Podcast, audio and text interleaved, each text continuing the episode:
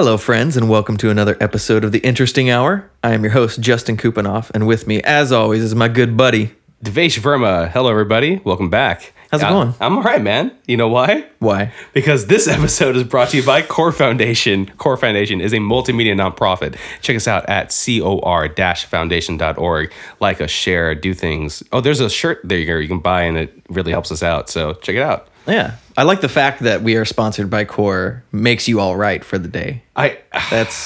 Thank you. It's interesting to me. I'm glad you noticed that. It's just, the show's so fun and it's like just personal to me now. And yeah.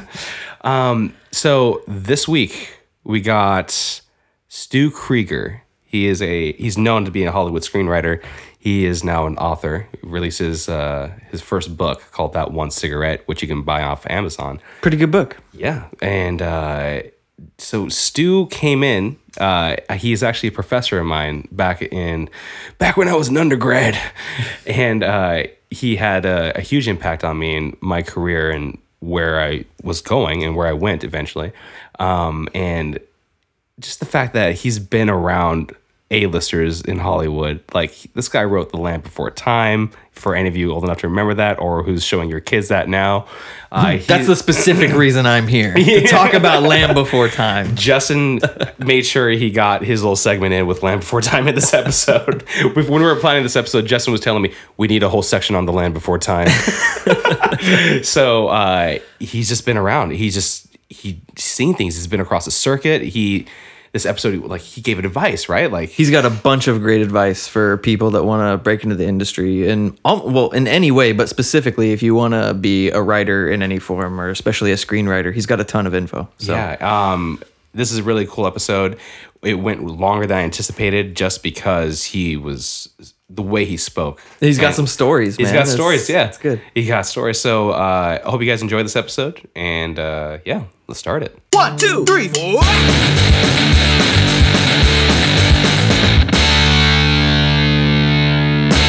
Welcome back, guys, and today we got Stu Krieger. He is a Hollywood screenwriter, author, professor, father. His previous works you may know of is he wrote The Land Before Time, Where the Boys Are, Monkey Trouble, The Parent Trap. He was co-writer and creator, correct, of the Emmy Award-winning miniseries A Year in the Life. Co-creator. There it is. He also wrote In the Army Now, A Troll in Central Park, Freaky Friday, Zenon, Girl of the 21st Century, all three movies, which my cousins love. I watched that with them growing up. Smart House, Phantom of the Megaplex, Going to the Mat, Cowbells. And most recently, he's involved in a short called Bad Timing. And most recently, he wrote a book called That One Cigarette. And also, besides Stu, Justin's here as well. I didn't write nearly as many things as him, but I'm also here. Yeah. So, Stu, welcome.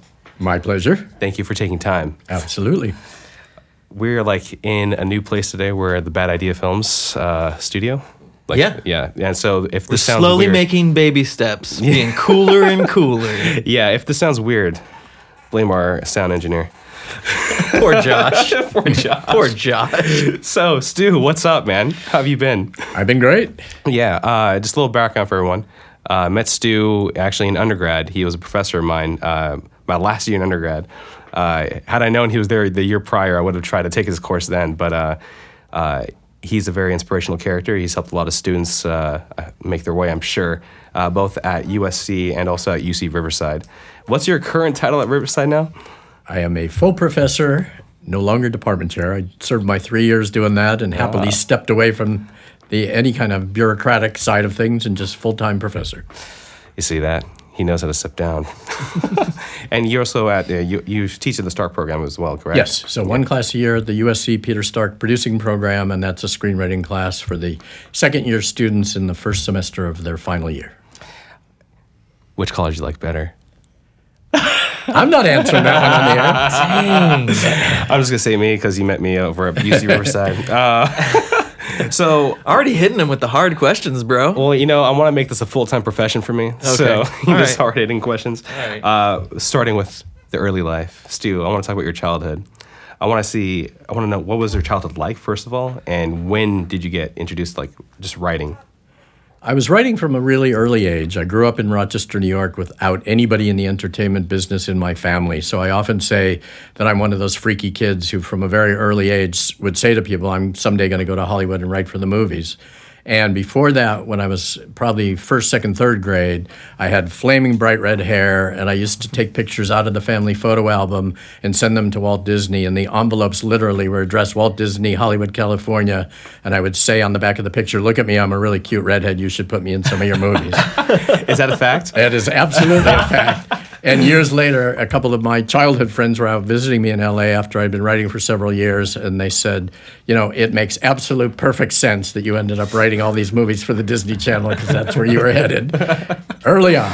Man, wow. That's pretty funny. Like, I feel like when kids like feel like they want to be writers, that they don't automatically assume that I want to write for movies, or maybe that's not a thing in their mind. But from an early age, did you think I want to write movies specifically, or? Yeah, and part of what's so, again, the logical progression of my life has been that first awakening really came from the Disney movies of my childhood. And so, you know, the original Parent Trap with Haley Mills that I ultimately got to do the actual sequel as opposed to the Lindsay Lohan remake. I did Haley as an adult, and that was like as good of a dream job as it could possibly have been because the original Parent Trap was one of my favorite films growing up, and she was absolutely my first crush. And so to go on and not only be able to do the movie with her, but we're still friends to this day. And we made that movie in 1986, but when I'm in England or when she's here in the States, we always see each other and have dinner together. And so that's the kind of thing when I now think back of,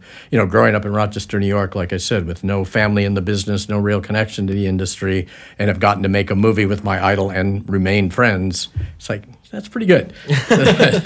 Sitting pretty at that point. Yeah, absolutely. Were these the same childhood friends at your premiere party, your launch party for your book? Not the ones I was referring to earlier, but yes, because I had some good conversations with them at your party. Yeah, and that's actually, they are two of six guys that whenever we possibly can, we get together all over the country. And the great thing that we've done, and I'm so happy that we did, is starting in 1979, every time we're together, we take the same picture in the same pose. And now we have 9 of them. No way. Yeah. I saw something like that online, like another group of kids, like they did that progressively, like the same pose on like this. It's not you, is it? No, we're not the group online, because actually what's funny is 2 different people sent me that and go, hey, look, they ripped you guys off. Yeah. Because theirs started much later than ours. But like I said, what's great about our series that now began in 1979 is it goes from big hair and mustaches to clean shaven to gray hair. To, you know, you really see the entire progression. Have you guys made like a video montage of it yet? Nope. No? Nope. Who's keeping count of this? Like, are you doing this? Of course. Oh, my God. Yeah. All right. You actually need to like make it, get like an After Effects thing going on where it's like morphing. Yeah, time lapse, but morph the face. Each one of your guys' faces, like to see how you guys are aging. Like something like high end, you know what I mean? Like throw a few $1,000s into it. Yeah, I think probably not. I think that'd be completely trippy to see. That'd be amazing. Yeah. So when you grew up and you realized that this was something you wanted to do, at that time, like you didn't really know anybody in the industry, you said, you were completely disconnected from the industry. Yeah, and so it really, I mean, but what's interesting is we made a family pilgrimage out here when I was 12 years old. And on that vacation, my father had a friend who got us into the back lot at Disney, and we actually got to tour the back lot, which was not a public tour at all. He, you know, did the hookup, and the sets for Mary Poppins were still up because they had just finished shooting that. And we got to walk through, you know, the Hyde Park set on the soundstage at Disney, and the sets from Pollyanna and some of the other Swiss Family Robinson and, you know, iconic movies of my childhood were there. And it really was one of those things where, again, just like somewhere deep in my soul, it was like, yeah, this is where I belong. This is what I'm supposed to do. And even on that trip, at the end of the trip, my dad called a family meeting down at the pool at the hotel we were staying in. He said, this is a really incredible place. Who wants to move here and who wants to go back to Rochester? And he and I voted to move at that point, and my mother and 2 brothers voted to go home. And he said, well, we've always been a democracy, we're going. And I said, you people do what you got to do, but all I'm telling you, as soon as I'm under my own power and have the ability to come back, this is where I'll be. And I went to school in upstate New York. I graduated when I was 21 years old and moved a couple months later. Was your family supportive of the writing career? Yeah, and the really funny thing was my father finally got his wish because I was here for 5 years, and then my younger brother graduated college at Ithaca, and he moved out, and then shortly after that, my parents moved out. So I have one older brother who's still hanging on to the, you know, he's the last bastion left in Rochester. And my parents lived here for 25 years, and they're both now passed. But I always said that I really thought that the move added 10 or 15 years, particularly to my dad's life, because he had had a lot of health issues early on. And then suddenly in California, he was much more active. They were riding bikes. They were playing tennis. They were in the pool all the time. You know, Stu, I have family in New York City. I go there. I try to go there like once a year. I try. I'm behind right now because of a newborn. But yeah. But I love New York City for the few days that I'm there, and then I love even more coming back. I think I go to New York City just to make sure I love my home here so much more. It's slower. Like, yeah, I mean, everything about the lifestyle works for me, and I mean, I like the weather, I like being outdoors, I like being able to be physical, and then having the industry here. But I remember my very first job in LA was at the now defunct Los Angeles Herald Examiner newspaper. And I was there, and one of my bosses was a native Southern Californian, and he was I might be the only person you will ever meet who lived in LA for 3 years without a car. And really? So I was, you know, riding my bike and taking the buses and doing everything. But my friend John lived down in Seal Beach, and often on weekends he would say, "Pack a bag and come home with me, and you can spend the weekend at the beach." And so he and his wife were he wasn't even very much older than I was, but they were like my adopted parents when I first moved to California. And I have this very vivid memory of being on the beach with them maybe 6 or 7 months after I moved to LA. And he just looked at me and went, "Yeah, you belong here." How old were you when you moved to LA again? 21. 21. Yep. So when you moved out here, I'm assuming you upgraded your tactics from sending pictures of yourself to Walt Disney. There had to have been something else you were doing to try to get. I really hope he didn't change. Yeah, I was gonna say it was a pretty minor upgrade, because the very first thing I did, because, you know, as I said, I had absolutely no connections. I had no real knowledge of how the business worked. It wasn't, you know, when you get there, call Uncle Harry at Columbia and he'll hook you up. So it was kind of incrementally trying to figure out how it all worked. And so the very first thing I did is I sent resumes, which is why it's only a minor upgrade from the pictures, to anything I could think of that was even tangentially related to the industry. So it was, you know, I applied to be a critter at Disneyland. And again, I would say, "I'm short. You can make me Donald Duck or Chippendale. I'll fit in the costume." You'll dance. Completely. Yeah. And so I did that. I applied to be a page at NBC. I applied to be a tour guide at Universal. I applied to radio stations, TV stations. And then, you know, as I mentioned, the Herald was the first place that called me. But the thing that actually, and again, the whole path of the path is so interesting, because the thing that kept me in LA was I had been here about 3 months. I was applying everywhere, and some of, even like the restaurant jobs and stuff I was applying to, I wasn't getting, because it was the overqualified thing again of, you know, "We see you have a college degree. This is obviously just a way station. We're going to train you, and then you're going to quit and go on to something else." And so I was here for 3 months and kind of running out of the funds I came with, and, you know, no job prospects percolating.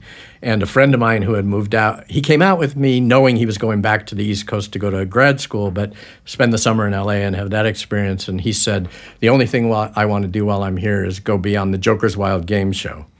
And he said, "Do you want to come with me?" And I, "Yeah, sure. I got nothing else to do." So I went with him, and as long as I was there, it was like, you know, I signed up, did the thing. We did it together. You do a personality test and a trivia test and all these steps along the way. And short story, I got on the show and he didn't. Oh, my goodness. And to this day, he's still mad about it. And every time, you know, we're together, he'll say, "The only reason you got on is because you're red hair. That's why you got on. You look better on camera." It's like, dude, yeah, whatever you need to believe. But I wouldn't want to believe that, especially after your tactics. Like, yeah, that's exactly why I got on the show. Yeah. And so the good news was I got on the show, and the way the show was structured at the time, it changed shortly after, was that each time you won a game, the announcer would say, you know, "You've now won $500. Will you risk what you've run to play again, or do you want to retire with the money you got?" And so I won the first game, and I think I had like $700 or $800, and had that moment of, what do I do? I have no money. Won the second game, and then at the end of the third game, I think I was somewhere around $3,500, and this is, you know, 1976, that's which was all the money in the world. So it's cumulative, however many times you play, and you're gambling the whole, the whole deal. Yeah, so if you go on again and lose, then you lose the whole $3,500. And at that point, I said, you know what? I'm taking the money and running. Yeah. And the great thing was I got the money. I got a 10-speed bicycle, which is how I got around LA for the first 2 years without a car. And then, you know, that was really what kept me in LA. And then shortly after that, I really think it was like even the next week or two later, I got the call from the Herald Examiner. And the great thing about that job was it was at a time when the newspaper was really moving towards its last legs.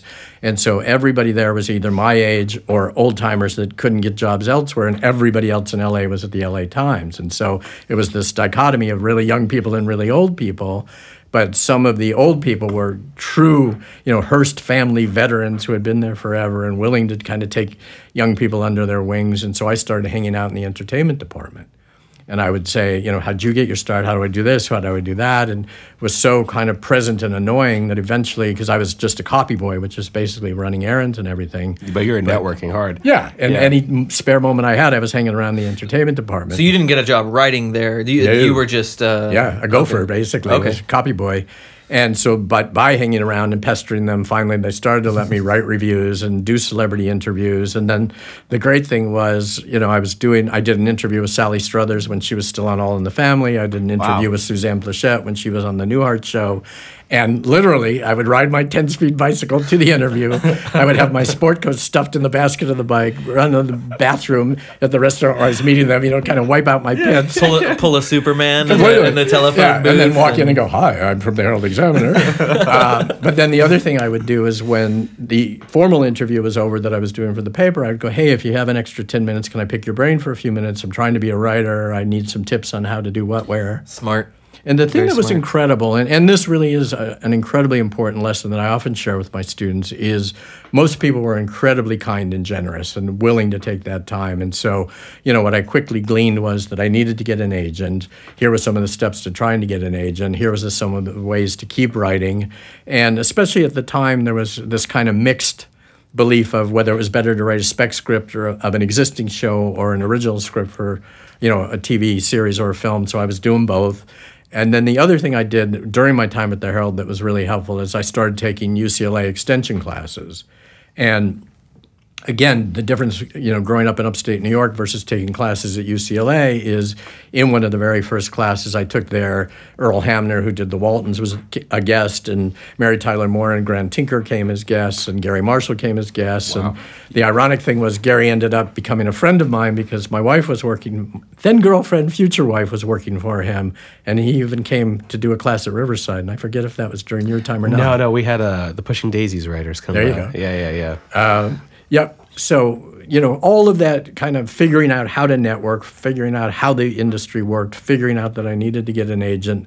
So even during my time at the Herald, I would come home every night and write on spec scripts and write on projects of my own and started sending things out and eventually made connections with an agent. Wow. You know, I actually have another question down the line about, yep. I might as well ask it right now. So, like, if you're an actor getting into this industry, you want to... you know, get your headshot done. You want to find an agent, someone to help you connect with casting directors, what have you, go for rehearsals, that whole shabam. For writers, you already started talking about finding an agent. What did you discover since, you didn't have someone to hold your hand through this? You had to figure this out yourself. What would you tell someone, I want to be a Hollywood screenwriter.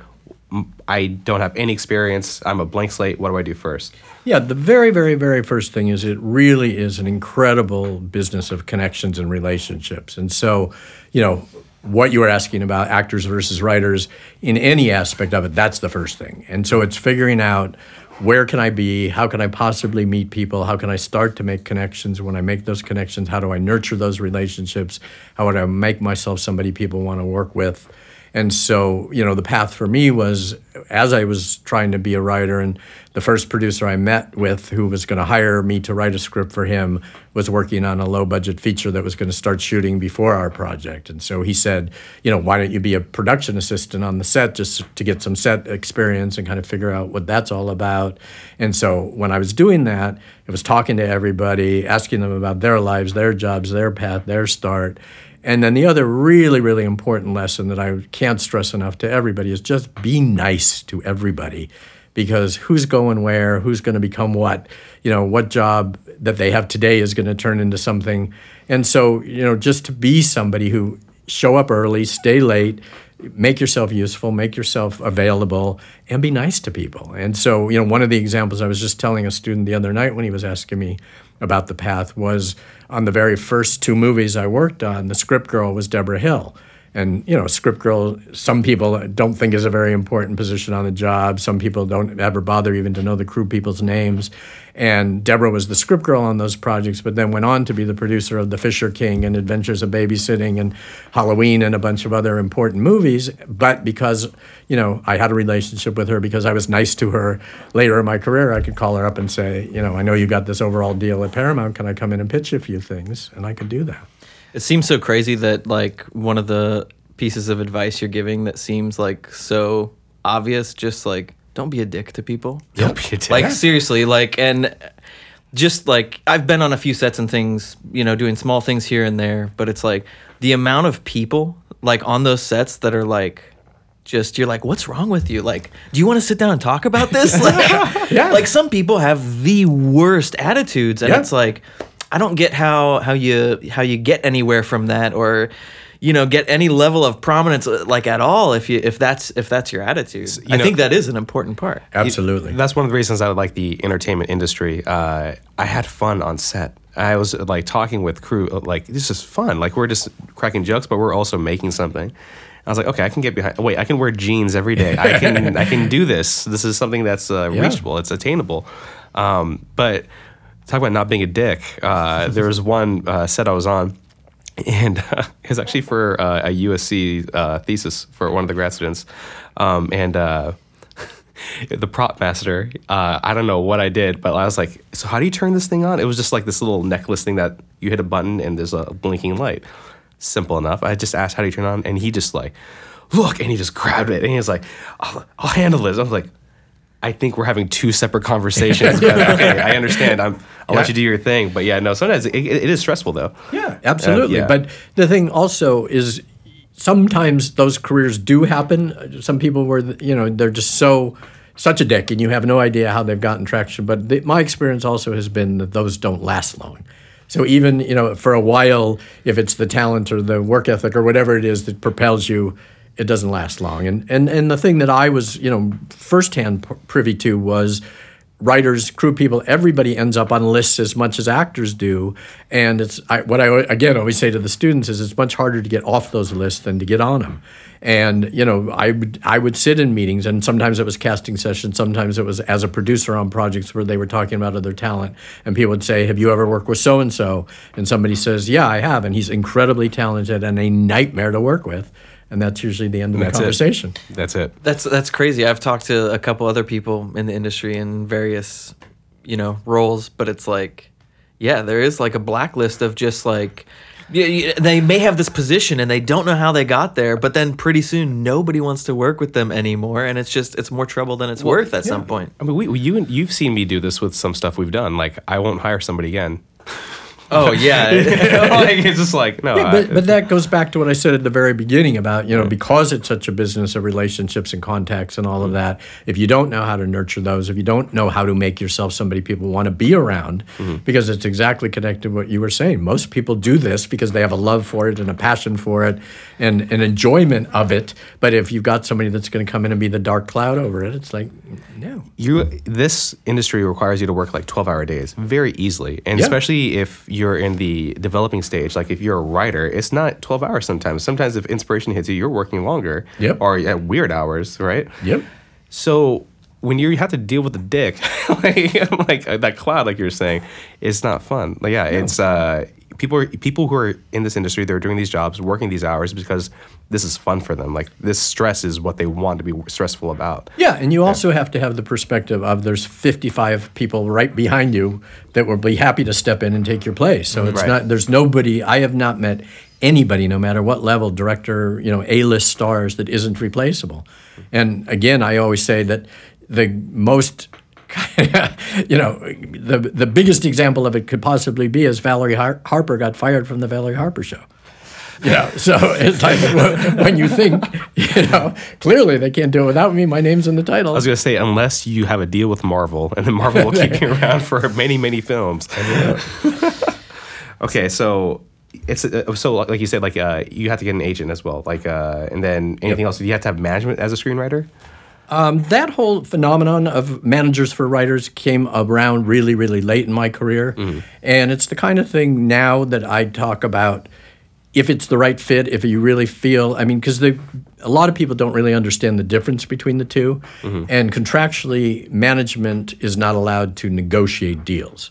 So they can help you get jobs, they can connect you to projects, they can connect you to production companies, but they cannot physically negotiate your deal for you. That's the agent's job. They're basically presenting you extra opportunities that your agent might not have access to? Yeah, and a great manager also works with material. So if there's the kind of connection where they work in many ways as an editor would work on a book project where they'll help you shape the material, they'll sit with you with drafts, they'll give you notes, they'll give you feedback. And so for both actors and writers, I always say, if you meet somebody that you feel like they really have the potential to enhance what you're already doing, go for it. And then at some point, none of these contracts are irrevocable. And if you work with somebody for a year or two and it's not working, then, you have the ability to fire them and move on. But the agent's the guy you need to be able to actually negotiate your deals for you. So how does that work when you're a part of the guild, the Writers Guild? Yeah. They have already set guidelines for how much you used to be, like set fees or anything like that? How's that, or is that always just the agent per project, et cetera? No. So what the Writers Guild does, and it's a really important function of theirs, is they set minimums for projects. So it's based a little bit on budget. It's a little bit on, feature film versus independent film versus television project, and they have guild minimums. So anybody that's a signatory to the guild, you can't be paid less than that. But then ideally, and it's not as true as it was when I was involved in it all, and that's the good news for me. But ideally, it used to be that every job you did, you got a little bit of a bump on your next project because you now had more credibility and more credits and more kind of traction. Mm-hmm. And so ideally, like when I did the 11 movies for the Disney Channel, each time there would be a little bit of a bump on the next project, but that's what the agent's capable of negotiating. And so on several of the Disney Channel projects, I ended up on the latter ones becoming a producer. And the main reason for that was they had a ceiling of this is as high as we've ever paid a writer. We're not going above it because it's going to set a precedent we don't want to set. Mm-hmm. So if we make you a producer, we can give you a separate producing fee that's commensurate. Yeah. But we can then still say to the rest of our writers, that's the top we've ever paid for a writer. We're not going above it. Sneaky. Yeah. Sneaky. Well, no, you don't want to insult the other writers as well because they're working hard as well. And they can't help that Stu's kicking ass. He has all this traction. Yeah. So, but that's part of what the agent's job is then, to be able to negotiate those things, to be able to find where those perks were.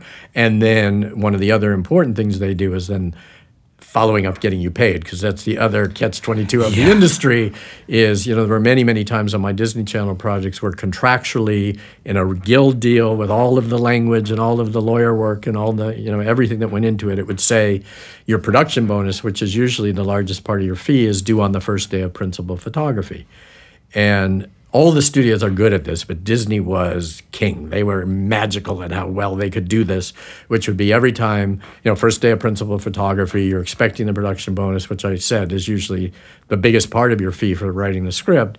And it would be, oh, I'm sorry, the accountant that cuts the checks is on vacation for 3 weeks. And then it would be, oh, and while he was on vacation, his sister died. And, whatever it was, they were incredible. And so I've said to many people that there were times when the movie was shot, edited, promoted, and on the air before I ever got my production bonus. Wow. And they the bottom line of that was because they could. Yeah. And when you bitch and moan and complain, they would say, okay, you're not happy working here, don't work here. You don't have to work. Disney, I was thankful to be working on a project for Disney Education particularly, The American Presidents. So I worked on the first two DVDs and whatever aired on the Disney Channel. But it was funny. It was a different way of working, but that's why they're Disney. Any minor change to the script that was already pre-approved from pre-production, I'm talking about a word or even an abbreviation of two words, needed approval. So when you're working on a completely animated project like that, and you have to stop 2 days, it was just we had to bake that into the budget and stuff like that. And it was again. They do that because they know what they're doing and they do everything right. It was just, we have to pull the brakes on because usually, especially when you're doing indie stuff and stuff like that, it's guerrilla. It has to be run and gun. You have to go. You have to go, go, go, go. No, when you get to that big level, you're like, stop. Let's just make sure this is right. And but no, Disney's very interesting.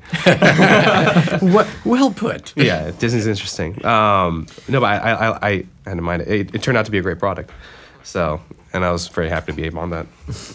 I wanted to back up just for a second, because I think you were giving some really good advice there. And I was just curious, from the time that you were at the newspaper to when you got your first agent, like how long of a period was that?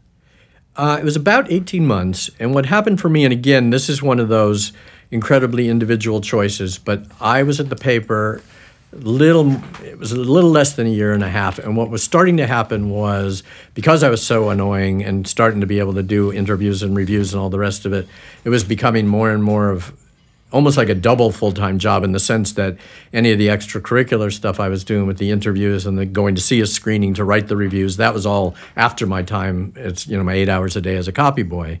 And so what I was seeing happening was I was on this trajectory where I was succeeding, but I was succeeding at this thing that I didn't really want to become my career. Right. And I kind of had this fear of, if I get too comfortable, then the rest of it's going to kind of fall by the wayside. And so after a year and a half, and again, it was another like leap of faith plunge, but I quit the paper and started working temp jobs. And the idea with the temp jobs was I would work just enough to be able to cover my monthly nut. And, you know, I always say I was like a continuing episode of Lucy, because I worked in a candy factory on the conveyor belt. I worked in a dress factory. Whatever the temp agencies would send me out on, I would do. And so it would be sometimes like work for 2 weeks, then take 2 weeks off to write, and then funds are getting low, figure out what else you can do for a couple of weeks. And then sometimes it was a week where I was working for 2 days and then writing for 3 days. But I really felt like I know enough now in terms of the foundation of what it takes that I need to be producing material that I can continue to send out to agents. And I think this is an okay on-air story, but I was actually... Of course it is. Yeah, looking for the next, like, how do I support myself? And I was always hanging around UCLA campus just because it was such a beautiful campus. And like I said, I was doing some of the night classes. Mm-hmm. And also, when I was going to write some days, I would just go and sit on the campus on the quad and, kind of soak up the atmosphere and write longhand and just enjoy being there. And so I was reading the Daily Bruin one day while I was eating lunch on campus, and there was an advertisement for, they were doing a research project that it was an ongoing study, and they were in year 4 of a 5-year study about, they were trying to find the medicinal effects of marijuana without the high of it. Mm-hmm. And so at the point where the study was now, they were looking for 6 volunteers to be quarantined for 2 weeks. And what we were getting every morning was, it was incredible. And the biggest, kind of draw for me at that point was, one of the things to be able to qualify for the study is you had to do they had to give you a complete physical. And again, I was totally broke. I didn't have money to go to the doctor. It was like, okay. Hey, this is perfect. I get a free physical. You see, you're thinking outside the box. Absolutely. Yeah. So I signed up for it. And again, it was, 50 or 60 applicants, and you had to do a psychiatric test. You had to do the physical. You had to do a bunch of different things. And so it was like 50 applicants for the 6 positions, and I was one of the 6 people that got selected. And we called it the Cuckoo's Nest because it was me and 5 other guys, and we were literally quarantined in UCLA Med Center.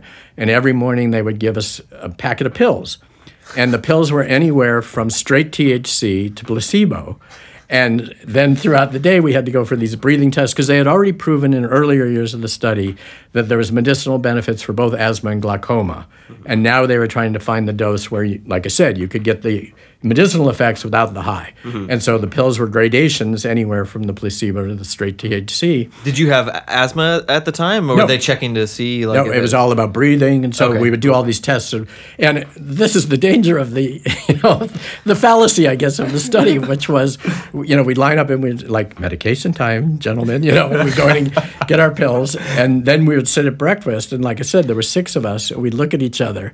And somebody would go, and it would be, okay, well, he clearly got the THC today. There's a placebo there. Yeah, and then you'd look at somebody else that was going like, oh, damn it, I got the placebo. Like, I am so straight. This is not fun. And then, like I said, the other people were, gradations in between. But the fallacy part of it was the 2 tests that we had to do several times throughout the day. One of them was a breathing test where you were in this, like, phone booth-sized plexiglass box with a breathing tube that looked like the Elephant Man, and you had to like test lung capacity and how that was graded. But when you were completely tripping, you're in the box going like, oh man, I'm like, yeah. And then the other thing was the glaucoma test was, it would be like that puff of air in your eyeball test. But try to keep your head straight when you're, you know, on the spit THC with your chin on it, and the puff of air would be, and you'd like be flying out of your seat. And they would go, "Sir, you need to keep your head straight." And it's like, "Yeah, I know." I'm trying, man. I'm really trying hard here, man. I'm thinking of the beginning of Pineapple Express. I don't know if you guys seen that movie. Yeah. But like, you're the subject. Completely. So that was the whole reason I'm telling this story is I had been sending scripts out, and at the time it was an actual physical paper list that the Writers Guild put out, and it was all the accredited agents in town, but they had it broken down into categories, and there was a category of willing to read from unproduced writers. So those, you know, obviously the top agencies weren't interested in that, and so it was smaller boutique agencies that would say, we're looking for new talent, we're willing to read, but still here was the submission process, here's how to do it. And so I had sent a bunch of scripts out, and for the UCLA study, we were locked up, sequestered for the 2 weeks because they were checking your blood and your blood pressure and doing all these things all throughout the day, every day for the 2 weeks, and they didn't want outside influences and stimulants and all the rest of it. So I was locked up there, and my roommate called, and he said, "You got a letter from an agent, and it doesn't look like the rejection letter because it's a small package, not the big package." And the big package was usually when they'd send your script back. You remember, you have to clarify that because now it's just an email. Right. Yeah, but the big package was they're sending your script back again. The small package was usually not that. I'm surprised they even sent it back if they didn't. Didn't accept you. Yep. So he said, you know, the small pack. Well, you had to put a self-addressed stamped envelope in it if you wanted it back. Yeah. Totally. Okay. Gotcha. You had to do that. So he said, you know, a small letter came, should I open it for you? And he opened it, and it was an agent saying, I read your material, I liked it very much, I'd like to meet with you, I want to consider representing you. And this was like day 3 of the 2 weeks we were locked up. No. And so I had to call from the phone booth at UCLA, you know, doing like, yeah, I'm here on vacation on the East Coast, but I'll be, you know, I'll be back in about 10 days. Can we meet then when I get back? So you didn't tell them you were in quarantine doing drugs? I did not. All right. I did not. I said, I'll be back from my East Coast vacation. That might have increased your stock. Who knows? Like, oh, he has some life experience. There we go. So that was how I got my first agent. And when I was released, met with him, and he signed me. And again, it was the perfect segue in terms of he was a small boutique agency that was looking for new clients. And he ended up getting me to the producer of the first produced film that I got to do. Up to that moment, even I'm sure after that moment, how many hours in that day were you working? Did you have enough time for a social life? Yeah. I mean, the thing that I feel like I've been very, very fortunate about is I'm an incredibly, like some people say, ridiculously focused writer. Mm-hmm. And so through 90% of my professional career, once screenwriting became my full-time profession, I would go into my office at home at 9:30 in the morning, work till 1 o'clock, go to lunch, be back at 2 o'clock, and work till 5:30. And I was always writing when I was doing that. It wasn't, you know, if I said I was in the office working, it wasn't because I was playing cards or solitaire on the computer. It was literally... Or daydreaming or anything. Yeah. No, and so one of the great things about that in terms of just time management and productivity was even if I was working the temp jobs and stuff, I usually came home and wrote a couple hours a day. And then, like I said, you know, some weeks it was work 2 days and write 3 days, but those 3 days I was writing. That's incredibly disciplined. Do you have any like systems to help motivate you to write every day, or just like, oh, 9:30, gotta write? Or like, do you have... I don't know, a special item in your desk that helps you, like inspires you to write? Like, or did you steal any of those pills from that? Like, what's going on? Like, what gets you to do that? Yeah, you know what? It's so funny to me because it's a question I've been asked a lot over the years, and particularly with students.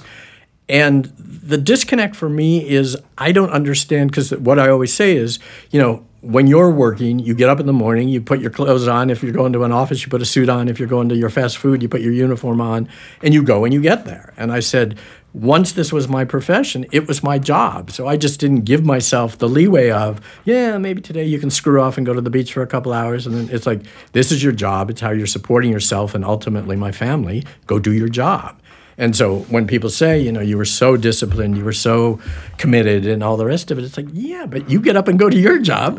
That was my job. And so I think a lot of it was just that I always really looked at it. This is my job. This is the way I'm planning to support my family. Go do it.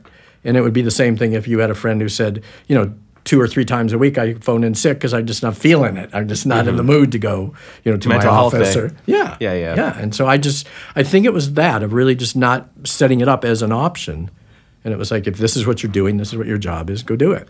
You know what's funny? Even in undergrad, like my first year, I took 12 units every quarter. Like I was taking it easy.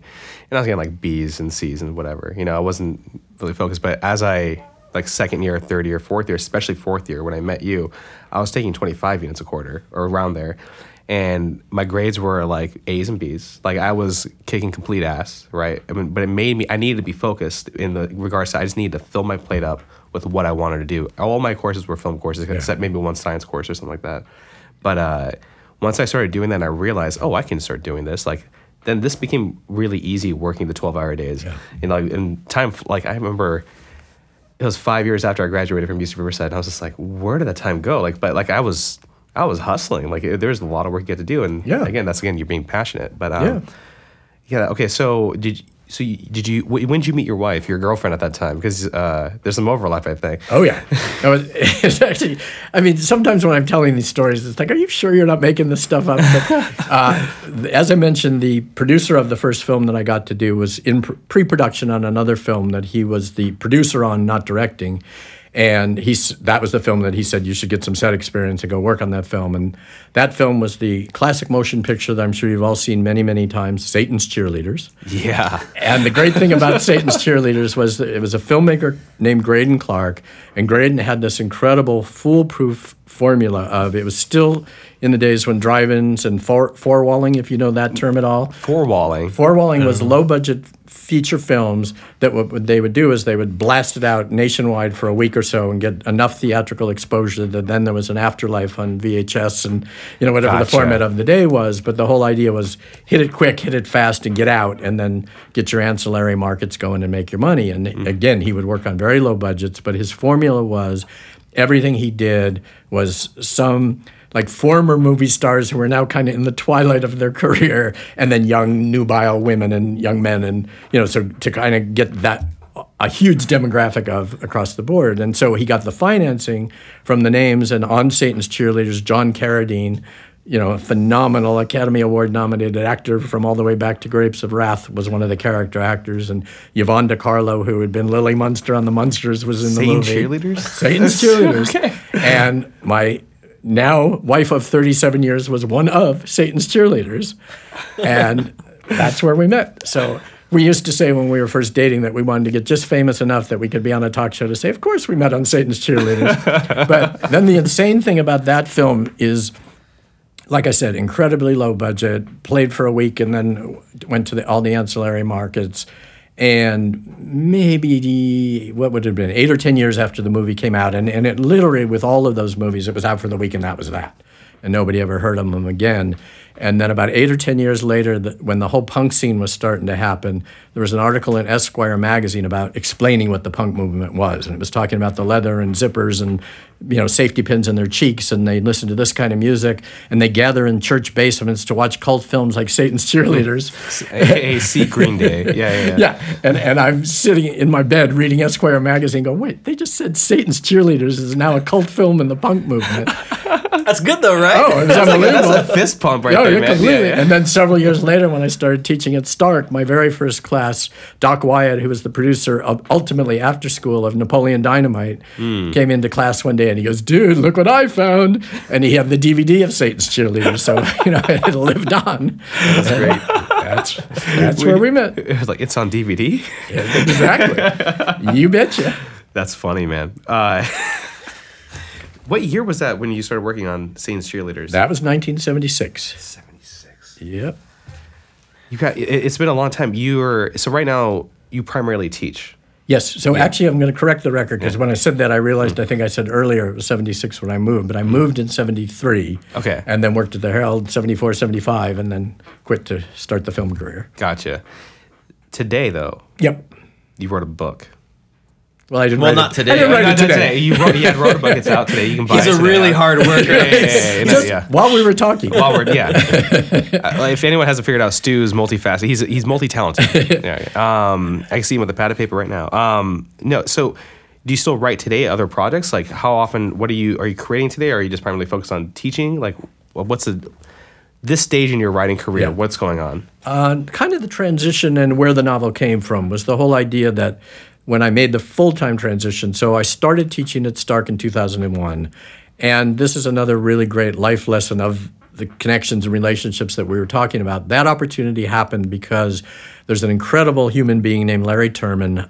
Larry's film career goes all the way back to producing The Graduate when he was in his early 30s. And Larry was somebody in my film career that was always a mentor and supporter of mine as a writer. And he's the kind of guy that even when we weren't working on a project, he would call me up every 6 months or so and go, what are you working on? Why don't we have lunch? I want to check in, see what you're doing. He kept you close. Yeah, and he would read stuff and give me feedback. And we had a couple projects we developed together that ultimately didn't get made for various reasons. But like you said, you know, kept me close, stayed in touch. And then in 2001, that summer, he called me to lunch and he said, I've been at the Stark program for about 5 years now.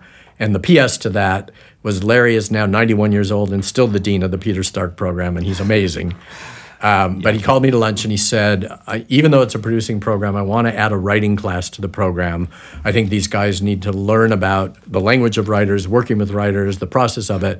And in the process of doing that, I'm hoping I'll uncover some latent writers in the project that have always wanted to write and not had an outlet for it. And he said, you seem like a natural teacher to me. Would you want to teach that class? And so I said, absolutely. I only have one hesitation, that I live on the west side of LA, and to get down to USC at 7:30 on a Monday night, I'd have to leave at 2 in the afternoon. And he said, well, they're grad students. They live all over the city. Why don't you just teach in your living room? And I said, I'm sorry, I can do what? And he said, teach in your living room. So since 2001 to last fall, I still teach that class every year in my living room. The students come to me. Wow. Wait, I almost asked you, we should just do this show at his house. I was about to ask you, I was like, no, let's take him out. There you go. When I was first, then, you know, I was teaching there from 2001 for 5 years, and I was at the point in my film and television career where everything that you've ever heard about it being a bit of an ageist business of, you know, at some point you're not the new kid in town anymore, you're not the hot young flavor, there's a turnover, they're always looking for who's the new guy, who's the hot guy. All that was starting to happen, and it was happening in a way that a lot of the jobs I was going out for were just not that interesting to me. Kind of one of the signposts of maybe it's time to move on was I got offered the third direct-to-video sequel to a movie I had turned down the feature version of originally. Yeah, it was like, okay, you know, you don't have to hit me in the head with a frying pan. I can read between the lines. Yeah, I can see where this is going. And it was kind of grappling with what do I do, what's next, what's the next chapter, and having some struggles and having some tough days. And I came up from teaching my Stark class one night, and my wife said to me, you are really happy when you're teaching. You have this energy and this bounce and this, you know, just enthusiasm that I haven't seen in a long time on the film and television side. Maybe you should be teaching more. And so I went and met with a friend who was teaching at Loyola at that point, started to pick his brain, started to get some advice. He said, most teaching positions end up on the Chronicles of Higher Education. Go check out the website. And I went there and literally put in film and television writing positions, and UC Riverside popped up. And it was looking for a film and television writing professor that has experience both as a teacher and in the industry. Mm-hmm. I was like, that's me. Two thumbs up. Hey, yeah. How's it going? Yeah. And it was sort of, and again, I think this is another thing about, goes back to the discipline and the focus and everything else you were asking about, is I saw that posting and it was like, that's my job. I'm going to get that job. That's supposed to be my job. And when I first applied, Robin Russin, who was the head of the search committee, great guy, contacted me and said, we got an avalanche of applications. We're definitely interested in you, but it's going to take us a while to weed through them. There's a lot of qualified candidates. Hang in there. And went through that entire process. And it ultimately was about a 4.5 or 5 month process before they called and said, do you want the job?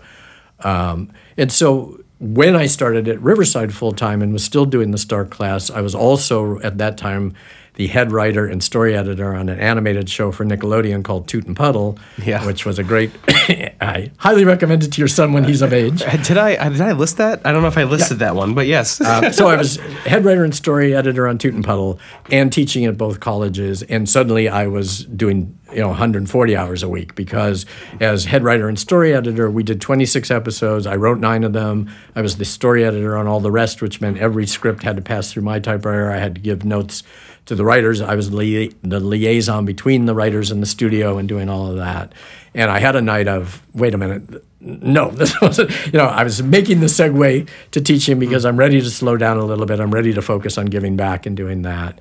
And so I kind of said, I really need to step away from actively pursuing the film and television stuff. And fortuitously, shortly after that, I got a call from my agent saying that he was stepping away to become a full-time manager, but there are other people at the agency he could introduce me to. And I said, you know what? This is perfect. This is a good segue. Yeah, exactly. Yeah. I can step away. I don't want somebody sending me out on jobs that I have to turn down because I can't do because of my academic life. Or an agent that doesn't know you and how you work. Yeah, yeah. There's that issue. Yeah, so it was really the perfect, elegant way out. And then people would say, so you're not pursuing writing anymore. And it's like, no, I'm a writer. I'll always need to write. Mm-hmm. And so the idea of the book project came about because I had this kind of seed of an idea in the back of my head. And then I thought, the great thing about writing a novel is it'll be done when it's done. It'll be as long as it is, because the thing with all my film and television work was always, it's a Disney Channel original movie. We need 90 minutes, pages, and we need it Friday. Or it's a pilot, we need 60 pages, we need it a week from Friday. And you have to have so much stuff happening within one act. Yeah. Yeah, yeah. You have to. And so with the book, there was a great joy and liberation because it's a counterfactual history novel. So there was a lot of research involved. I was able to hire 2 grad students because I had money in my hiring package at Riverside to be research assistants for me. So they worked for a summer and a half doing a bunch of stuff. And I could really write when I could write. And so I kind of took the pressure off of, if it never gets done, if it never gets published, who cares? Mm-hmm. You're a writer who enjoys writing. And so ultimately, because I was drafted to be department chair for 3 years, which we touched on at the beginning, the book took 7 years to finish. Mm-hmm. And then when it was finished, it took another year to find a publisher and get it published. So 8 years from beginning to end. So I think you answered one of my questions that I had. You said this idea for the book, it didn't start out as a screenplay in your head or a novel in your head. This was just an idea you had for a story. Yep. Okay, because that's what I was going to ask. Like, was there ever a time where you differentiated from your ideas? Like, okay, this is a screenplay. This is a novel that I want to work on. So the idea comes first, obviously, when you're coming up with the idea, and then and I was always a writer, and I think it's reflected in my career of produced credits versus all the stuff that didn't get produced, but I'm much more of a character-driven writer, and so it's who are the people and what is their story is always my place of departure, as opposed to I wasn't a big special effects guy, I wasn't a big, it's robots from Mars, it's, a bike messenger superhero. It was always much more about who are the people and what is their issue, what is their story, what's the thing they're trying to work out. And what was interesting, even with the 3 Zenon movies, for me it was much more about a kid living on the space station and what's that experience and how is your childhood different than a kid who grew up on Earth. And it was much more, again, coming from who she was and what her experience was than it's all about the space day and the mechanics and the pyrotechnics of being on the space station. That was when I actually watched those movies with my cousin. And what inspired you particularly to write the first movie for that, Zenon, Girl of the 21st Century? That was another really interesting of how things evolve and where they came from. It was based on a kid's book. And the kid's book was literally a 15-page picture book. Mm-hmm. And it was called Zenon, Girl of the 21st Century. She lived on the space station, and she had a crush on a rock star named Protozoa. So those were kind of the 3 things. Typical from the girl book. Life. Yeah. Yeah. And those are kind of the 3 things from the book that survived. Mm-hmm. But again, in terms of knowing your audience, knowing who you're pitching to, doing your research, taking everything seriously, what I was told ultimately when I got the job to adapt the book is they said, we had about 20 writers that came in before you to pitch to the Disney Channel, how would you adapt this book as a Disney Channel original movie? And they said, 19 of the writers that came in before you said, it's 90210 meets Star Trek. And we are the Disney Channel, we don't do either of those things, and neither of those things would be appropriate to our network. And when I went in, I don't know if you guys are familiar with a very, very old and famous kids book called Eloise at the Plaza. Oh, yeah.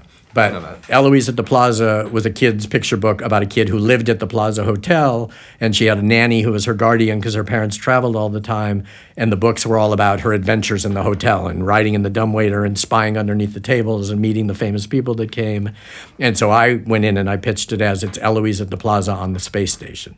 And they went, that's what Disney Channel will make, and that's why I got the job. And so, again, that idea of researching who you're going in to talk to, researching what they do. At that point, they had only made, I think, 2 other Disney Channel original movies, but I made sure I watched both of them before I went in to pitch them. And then kind of the incredible thing about nurturing those relationships and working They had a party celebrating the first 50 Disney Channel movies, because at the time that I was there, they were doing one a month. Mm-hmm. And so they were really firing them out, and they had a party celebrating the first 50 movies, and I had written 10 of them. And it's like, you know, that was a pretty good track record. It's a fifth. Yeah. So, that's pro status. Sorry, I had to ask that question because of Zenon. But going back to current day, back to the book. Yep. So, like Justin's saying, you had this idea brewing in your head for a while. It took 8 years to make. How'd it turn out for you? Like you, I'm not talking about how everyone else is like reading in, like they're telling you, oh, this is great, blah, blah, blah. How did you like it looking back? The greatest thing about it was it was the first time, and it really, in some ways, was the double-edged sword, good news, bad news, but it was the first time in my career where it's all on me. Right. You know, and there's nothing about the film or television industry that isn't collaborative. And so from the minute you're hired, there's producer input and there's studio input. And then there's more producers' input. Yeah. And then eventually director's input and actor input. And then more producers. Exactly. And so there's never a time where you don't have to be adaptable and you don't have to be finding that fine line of, you know, kind of keeping your point of view intact at the same time of pleasing the people who are hiring you, because that's ultimately how things get made. Mm-hmm. And so with the book, because it was all on me and I was determined that before I sent it out to publishers and stuff, it was going to be the book I wanted it to be. The onus of it, and this was very true at the book launch party that you were at, it was that moment of, uh-oh, now it's going out in the world and there's nobody to hide behind. Whereas, you know, with the films and stuff, there was a couple that a lot of things along the way changed my vision of the movie, and I would just be able to say, hey guys, you should read my original draft, or you know, you don't know how the studio messed with it, or there was always some cover to hide underneath. There's some producer dude, he kept doing some stuff. Yeah, completely. Yeah, and so with the book, it was really like, I have to take ownership of it, I have to be okay with this is the book I wanted to, you know, the story I wanted to tell. And the really nice thing was the kind of the most terrifying moment was I worked with two different editors, and the first one is, her title was an assessment editor, and what assessment editors do is they read the project just giving you feedback on the overall manuscript. So as opposed to, you know, once you get in with your line editor, they're really going word by word, line by line, getting into the minutia of it, but the assessment editor is just, let me read it and let you know how I reacted to the story, or if things that didn't track or things that didn't make sense. And so she was really the first fully outside eyes, not related to me in any way, no relationship to me. And the day I gave it to her, it was like the thumping heart and like, you know, again, I have nowhere to hide. And the nice thing with her feedback, she had some important critical things to say and some things that she felt were missing or could have been developed further. And all that was really helpful. But the main kind of sigh of relief was she got what I was trying to do. Mm-hmm. And the things she responded to and the things that she was positive about, where she clearly understands what story I was trying to tell. And, you know, kind of conversely, now that it's out in the world and it's up on Amazon and it's got 43 or 44 reviews on Amazon, and a couple of them are less positive than others. And, you know, one of the negative ones, it's like, dude, you so didn't get it. You know? And again, you don't want to do like, let me get on my bicycle and pedal around and correct you. Bro, you want to like reply, I'm like, bro, listen, read it again. Yeah. Let's talk. Yeah, and so kind of that ownership and that responsibility, I feel really good about it. And I feel like, you know, most of the positive reviews and both professional and personal reviews, both on Amazon, and like I said, the professional reviews, is most people get what I was trying to do and have had a pretty positive and emotional response to it. So you kind of answered one of the questions, another question I was going to ask, which is wondering whether you read your own reviews on some of this stuff, because I know that some writers will... they'll take it as a negative to what they're trying to do, or they'll think like there are some writers that just do not want to read that. They don't want to take criticism. Do you think that writer should be reading their reviews, or do you think sometimes it can just be harmful to the process itself? You know, the difference between a writer and, like, I've read interviews with particular stage actors who say they don't read their own reviews. With stage actors, I fully understand it, because that process is still ongoing.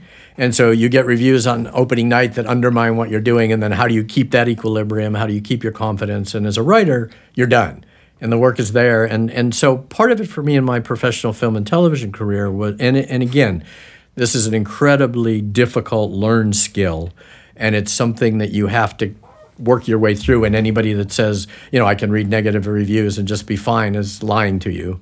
But for me, and it's the same thing, interestingly enough, now as a teacher, because you get teaching evaluations, I do read them and I do take them really seriously because I think we should continue to learn and continue to grow. And, you know, if your response to any kind of negative reviews, whether it's from students or critics, is just defensive and just negative, you're not growing. And so for me, and this is a story I told a lot in class, so I don't know if you ever heard it, but I said, you know, how I kind of learned the equilibrium of it and the reason I do yoga 5 days a week and, you know, other things to try to keep balance in my life is when I did True Confessions for the Disney Channel, which was the Shia LaBeouf as a handicapped kid movie that I was very proud of and Disney was really high on and excited about, and they actually ran ads in Variety touting it for a daytime Emmy, and there was a lot of noise around it, and I was really feeling good about that movie. Mm-hmm. And what always happened when they were debuting was I would run down the morning of the debut, grab the LA Times, see if they reviewed the project, read the review, and then that had a great influence on how my day would go.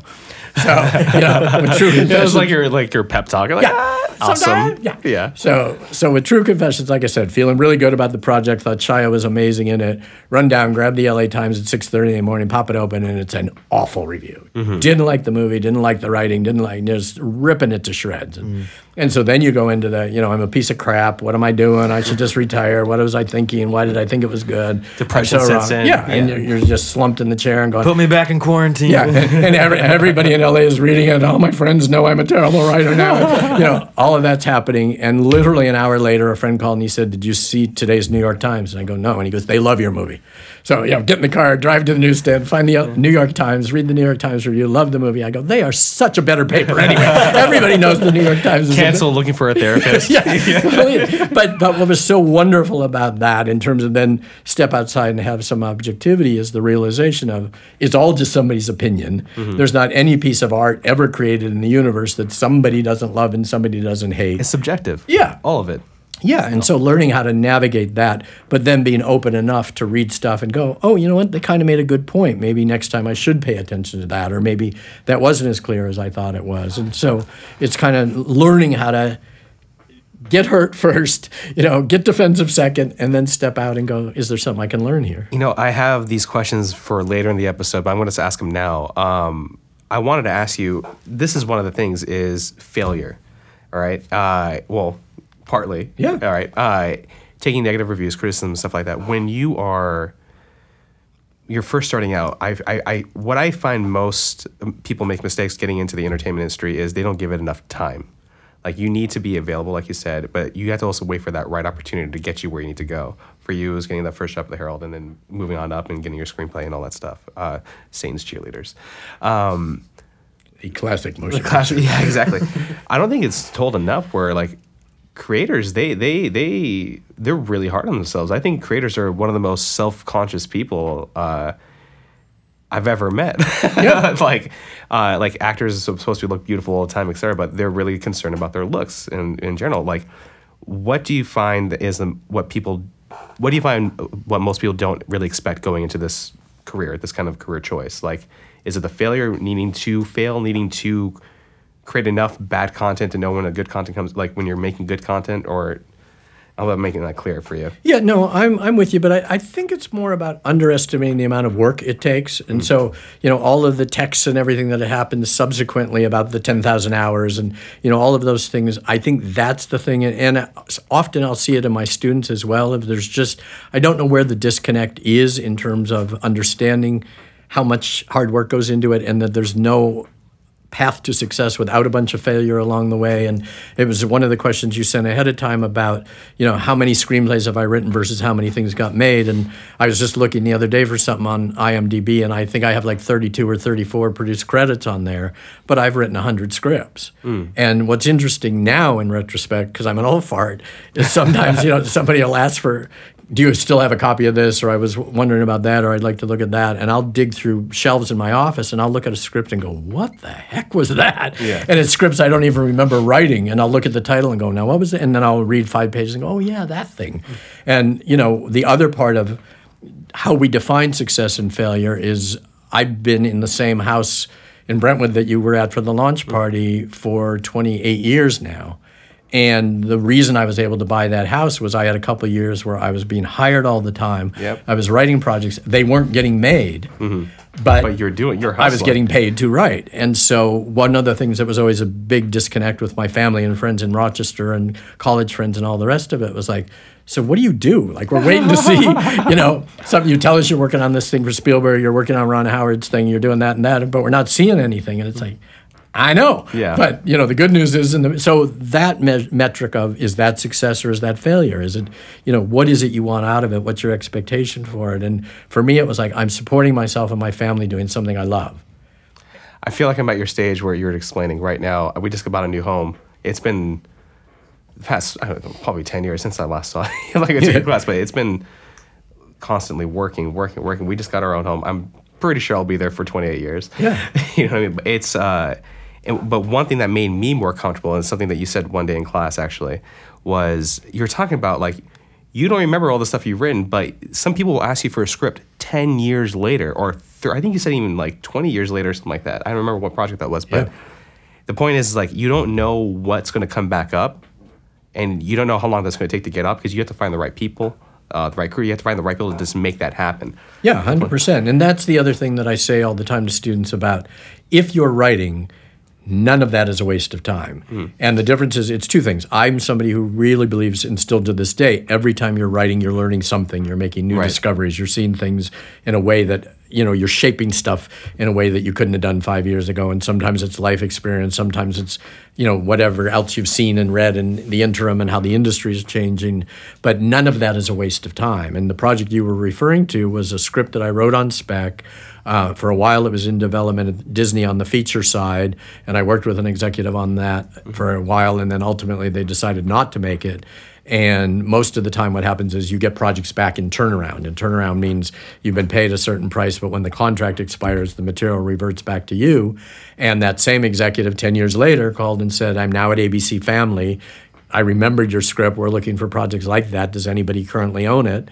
Did it ever get made? And it's like, no, it's still on my shelf. And she said, dig it out and send it to me. And then ABC Family made it. Yeah. And it was, like you said, 10 or 12 years later that it got made. But and when did it, or how long did it take to revert back to you? That depends on the individual contract. So how that's negotiated, and that's another thing that the agents work on. Sometimes it's 18 months, sometimes it's 2 years that they own the rights to it based on the option they paid, but those are really specifically negotiated. Gotcha. And then the other thing that happens with turnaround is if a studio's already paid you $10,000 to develop it, whoever buys it has to pay them back first off the top. It gets the turnaround fee with interest. Yeah. And so that's the other tricky thing is I had a couple projects that people were interested in, and then when they saw the turnaround cost that had accrued interest and everything else over the time, they would go, yeah, not so much. Huh. But you at least got paid. Yep. Absolutely. Got my house. Yep, absolutely. All right.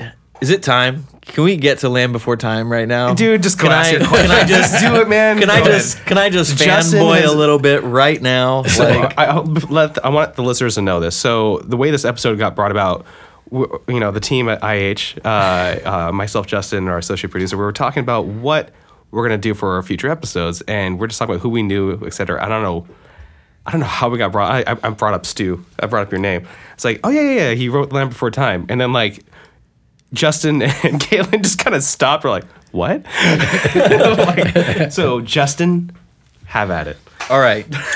So this is how I'm going to start this off. I don't know whether to hug you or smack you across the face because, my goodness, man, me and a generation of people around me. Multiple generations. Yeah. Multiple generations.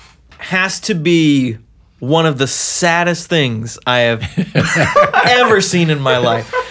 And I'm serious. Like, I remember I was watching that at an age where I was like, you're a kid. You don't think about your parents dying or anything like that. You're just having fun. And then I see this Littlefoot talking to his mom, saying goodbye. And you're like, I'm going to lose my parents one day. Yeah. And you're like... A huge reality check just happened to a lot of kids. Yeah. And I remember I watched that movie so many times, and I was... Damn you, Stu. Yeah. And if I could say the number of times over the years, now 29 years, that parents have come up to me in the same thing. Yeah. About, you don't know what you did to my kid. You don't know what you did to me. But then the flip side of it is my son, Gus Krieger, who's now a writer-director, was 4 years old when the movie was made and like 5 and a half when finally got theatrical distribution, and they did the world premiere of it at the Natural History Museum near USC. Oh, no way. And it, yeah, and it was Spielberg and Lucas in the dinosaur exhibit. They screened the movie in the big-ass theater there. Yeah, yeah. And so that was the whole, you know, world premiere, and we were at the premiere, and Gus was sitting next to my wife, and like I said, he was about 4 and a half, 5 years old. And Littlefoot's mom dies, and he's sitting there, and he was the same kid that used to pull his chair up in front of the TV watching The Wizard of Oz when the witch's big green face would come in the crystal ball, and every other kid in the world would be diving under the couch, and he'd be like this, like, show me more. Yeah. So Littlefoot's mom dies at the premiere, and Hillary leans over, and she goes, "Isn't it so sad?" And Gus went, "What?" And she said, "The mother just died." And he went, "I know." And she said for like 2 years she slept with one eye open. Like, damn. You know. So yeah, there is the flip side as well. See, you're probably like, this is going to be a great writer one day. Yep. His life experience. Yeah. He's just getting all that right now. Yeah, that is amazing. And the first two movies he did were horror films. So. Oh, there you go. That's so funny. Yep. But I do think, like, you know, thinking back on that moment that I had, and I know many other people had too, it's like what is the right age to, you know, because kids, they're not going to be innocent forever, but I think it was a, you know, great moment to learn about that death and loss, like as a kid through an amazing movie, you know. It was definitely pivotal, like even for me, but I got to say the rest of the writing, like the friendships and all that stuff, like that movie was, it was more than just something sad, man. It was beautiful. It was special. It was very special. It was encompassing, I think. Well, that's been the most kind of surprising thing to me, just simply because you don't ever have any objectivity about anything you do. And kind of the enduring power of that movie is the most extraordinary thing to me. And now it's, you know, the kids who grew up on it are showing it to their kids. And the last time I tracked anything, it was over 70 million worldwide DVDs and cassettes. And little factoid drop right there. Yeah. Right? Yeah. You know, so, I mean, that the scope of it is kind of astonishing, and the endurance of it, and the fact that I've lost track, but they're, you know, on 70 or 80 sequels at this point, and there was... Yeah, I don't know, man. That was one of my questions. Yeah. Does that like lessen it for you, or does that upset you in any way? No, what I did, which again, and I am so much about the long game, you know, being able to look forward and kind of see what it is you want to do and what you want your career and your legacy to be. And so for me, what happened is contractually they were obligated to offer me any initial sequels. And so when they decided they were going to do 2 and 3, I had a meeting at Universal, and they called me in and said, "Here's our game plan. Here's what we're going to be doing. Are you interested in writing them for us?" And so, you know, the original had its theatrical distribution. It was a success in its theatrical run. It was doing really well on cassettes. At that point, it was, you know, still VHS tapes. And they said, "So for the sequels, we're going to be doing 2 and 3 simultaneously. We're interested in you writing both of them. They're going to be direct-to-video. They're going to be much cheaper than the original. Spielberg and Lucas aren't involved. It's just kind of down and dirty Universal home video. That's what we're doing. Are you interested?" Yeah. And I said, "No." And they were like, "What are you talking about?" And I said, "You know, I really want to be the guy who created the franchise and has the, you know, template of the feature film with the quality that was connected to it and the people that were involved in it, including Don Bluth and his producer, John Pomeroy, and I'm fine to step away and move on to something else." And so when it went on to all the rest of it, and it's funny, again, now parents will say, "But none of them were as good as the original one." It's like, I know, thank you. Exactly. And so past number 2, I haven't even seen any of them, but I got to 3, I think. Yeah. I skipped 3. I think I accidentally saw 4. Like, no, it was just playing at someone's house. I was like, oh, yeah. What do you mean, a 4th one? Like, I was just like, what? Yeah, but embracing the legacy, and one of the most, like, again, when you have these moments in your life where it's like, this is really my life, it's kind of cool, which was my daughter did her semester abroad in Ghana when she was a college student. Wow. And she was there for 5 months, and we went to visit, and she said, "Oh my God, you have to come meet my history professor." She flipped out when she found out, and I walk into this woman's office at the University of Accra in Ghana in Africa, and she says to me, "When you sat down to write Land Before Time, did you ever think you'd meet a woman in Africa who was a big fan of your movie?" And my daughter and I have watched it 80 times, and you know, and she just said, "Could you have imagined?" And it's like, no. Absolutely not. You should have said, yes, I used to send them headshots of myself. I knew it was going to be there one day. Exactly. No, it was something, all the right people were involved with that movie to just make it as impactful as it was.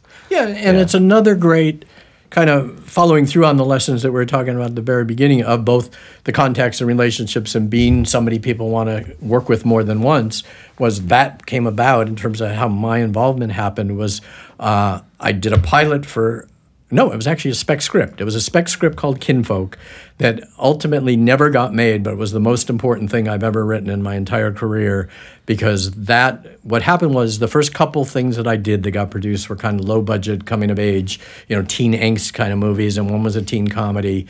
And I was, again, looking forward ahead enough to realize that writers get typecast as quickly as actors do. And so the kind of things I was getting meetings on and people were talking to me about were all these teen coming of age, wacky, either comedies or dramas with kids. I never thought about that, but yeah, you get typecast just the same way. Yeah. Pigeonholed into writing the same thing over and over. And I have a friend who has been phenomenally successful as a horror writer, and then he wrote a really personal romantic comedy and nobody wanted to read it. It was like, that's not what you do. You do this thing. That's what, dance, monkey, dance. Yeah. And so, realizing that for me, the idea was, I'm going to write something that shows a whole different side of me so that there's something where the agents can take out that isn't about young people. And so what I wrote was my most kind of naked and autobiographical. It was a comedy about four generations of a family coming together for the grandparents' 60th wedding anniversary, but it was all the explosive drama of, a family coming together. And again, one of the great moments of, I think I did what I was supposed to do, is a wonderful director named Mark Rydell, who did On Golden Pond and The Reavers and great movies. His company was interested in the project for a while, and his head of development was an Indian woman. And I walked in and she said, I don't know how you did this, but this is my family. And I was like, if the Jewish boy from Rochester, New York is making this woman think it's her family on the page, I did something right. An Indian woman said that to you? Yeah, and she was someone who grew up in India with, still that wearing a talent sari. On your end then, by the way, because it's hard to capture that. Yeah, and she was traditional enough with the sari and the bindi and the whole smash, and she said, I don't know how you did that, but this is my family. And so, I wondered why I like you so much. There you go. Yeah, you just need to get us. Yeah. The Indian connection. Yeah. So the thing with Kinfolk and why I said it was such a pivotal script is that was the script that the agent sent out that got me so many of the other really important jobs in my life. And even though ultimately it never got made, and this is again about how the business works, to begin with it didn't get made because it was a multi-generational ensemble comedy. And I would go into these meetings, including at Mark Rydell's company, and people would say, I love this script, it made me laugh, it made me cry, but I don't know how to market it. There's not a single lead. Who do we focus on? How do we, blah, blah, boom. And it was all these reasons why not to make it, but always started with, I love this script, it made me laugh, it made me cry. And then I would go home and go, well, you're not that special. If it makes you laugh and cry, there's probably other people that would respond the same way. And then what happened about a year and a half after that, Parenthood got made. And then the excuse was, well, they just made Parenthood. That's a multi-generational story. There's not room for your script. But back to why it was so important was that got to incredibly talented television producers, Josh Brand and John Falsey, who had done St. Elsewhere and Northern Exposure and a bunch of great TV, and they read it and really liked it, and they had just been hired to executive produce Amazing Stories for Steven Spielberg. Mm. And so they hired me to write a project with them that eventually became Year in the Life because they were under contract to Spielberg and couldn't work on something else, and Year in the Life was in development, so they said, if you write the pilot script, we can move forward with it because we're under exclusive contract to him. And then while I was doing that, they showed Steven the script, and he really responded. And then he hired me to write 3 episodes of Amazing Stories. And so that's my first entree there. And then in working there, when we were in the second season of Amazing Stories, his head of development came to me and she said, Steven and I were talking the other night, and we both think you've become an even better and more kind of dimensional writer since you had kids. And Steven and George Lucas have always had this idea for an animated dinosaur movie. They need a writer on it. Would you be interested in writing it? And when somebody says to you, Steven Spielberg and George Lucas, you say yes. You don't ask, anything else. You just say yes. Oh, I was supposed to get married during that time. Yeah. Oh, well, we'll just postpone that another year. You say yes. Yeah. And so what I inherited, which was actually, I wish I still had it, but I think I gave it back to them, was it was literally a manila folder filled with scraps of paper of just ideas they had. And part of the thing that's so funny about mentioning the dying mother thing is that was a Stephen thing, because Bambi had had that same impact on him as a kid. Mm. And so it was like, you know, I survived Bambi's mother dying. We're killing a mom before we're done here. Yeah. So, yeah. I think people realize that it's kind of important, like, for a child to be... you know, experience those, you know, just those feelings, or know that they're out there. Yeah. Reality checks. Yeah. And so what the folder was, it was a bunch of scraps of paper with different ideas, and it would be sometimes on a napkin saying dinosaurs trekking past a burning volcano. And so when I got the folder, it was like, take all this and try to organize it into some kind of coherent story. And so the idea of disparate dinosaurs from different breeds on a journey was sort of what I inherited, and then it was shaping the characters and shaping the story. Okay. But in that folder, there was no, this kind of leads into my next question, but there was no, like, pictures of any of these dinosaurs, like no artwork or anything just, like that? It's just completely concept. And the other thing that had happened is they had other writers do a first draft that they weren't happy with, and so I said to them, if you don't mind, I don't want to see that. If you're not happy with it, let's start fresh, and let's just, I don't want to be influenced by... I feel like that would be harder, to read that, read somebody else's script and then be like, how much should I take, or like, just do your own thing. Right? Yeah, and so, and fortunately they were amenable to that, and it was really, you know, let's just take these scraps of paper that were your original idea and build out from there. Was that your first, no, it wasn't your first animated. That was your first. Oh, it was your first. Yeah, Troll in Central Park came after. Okay, right. So did you find that working on something that was animated, was it harder at all, just... To come up with the story-wise, or...? No, the great thing was, and again, it goes back to what I said earlier about I'm a character writer. And so each of those dinosaurs were kids. And it's like, you know, what are the issues kids are grappling with? What are the personalities when you're on the playground? Who are you fighting with? Who's the bully? Right. You know, we had this whole backstory with Sarah of the reason she was so tough and had this facade was she was the only girl in the pack and she didn't want to be taken advantage of by the boys. And so she had to put on this tough shell to look like she could keep up with them. And so each of them, you know, kind of had a history and a backstory and a here's who they are as, for me, children. But then the great thing with writing for animation, the liberation part of it was it wasn't about budget. You know, so on features, you're always conscious of, we could do this cool thing, but ultimately, are they going to afford it? Am I going to build the script around something, a set piece that ultimately has to be cut because it's not within the limits? And, you know, animating a burning volcano is no different than animating a trek past a flower in a tree. Exactly. And so that was, in some ways, you know, really liberating because it was just imagine it and they can draw it. Mm-hmm. Did you have a follow-up question to that? Because I have one. No, go for it. That... I would guess, just you explaining that, you had to have some products that you've written that haven't been made based off budget. Out of everything that you can remember of the hundreds of scripts, which one is your favorite that you kind of hope that would one day take off? Well, it's about the sweetest thing I will say all day, but my favorite script that never got made was a project called Those Two Boys. And it was another, like, little kid coming of age, realizing there's a larger, bigger world out of there.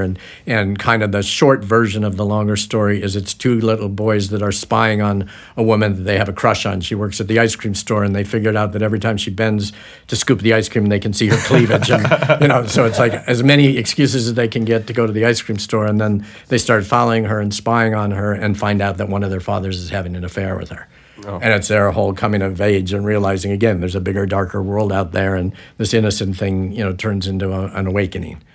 And that's another project that had several iterations, several times that it got really close. At one point, the actor Parker Stevenson was going to direct it, and we had the movie entirely cast and budgeted, and then... It just fell through. Well, this is, again, you know, be careful what you wish for. It was at the time when he was married to Kirstie Alley, and Kirstie was one of the actors in the project that was helping us get our financing, and they broke up during pre-production, and then when she fell out, two of the other actors that she had brought fell out, and it just tumbled backwards. And yeah, that happens very quickly. Yeah.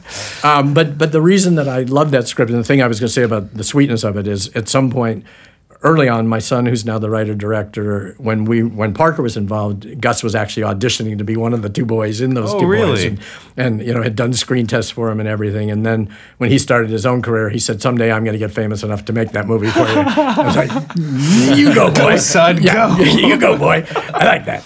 But that again was another really important project for me in terms of and it dovetails really nicely back to what we were saying about nothing's a waste of time, nothing's right. for naught, because Kinfolk and those two boys were the scripts that got me the most jobs, even though they never got made. I have no doubt something will happen with it. Like you don't know, but you do know. Yeah, but that's the exciting part. Yep. All right. We've actually been recording for quite a while. I don't think you noticed that. I know. I've been looking over at the clock, and it seems like we just kind of got lost. So I recommend that you and I look over these questions that we want to ask Stu and just take like the top two, other than your favorite question to ask. I just want to make sure before we end this, because I don't know when I'm going to get you on this microphone again. Can you say really quick what makes a good screenplay? Story. Okay. I always thought you say characters or something.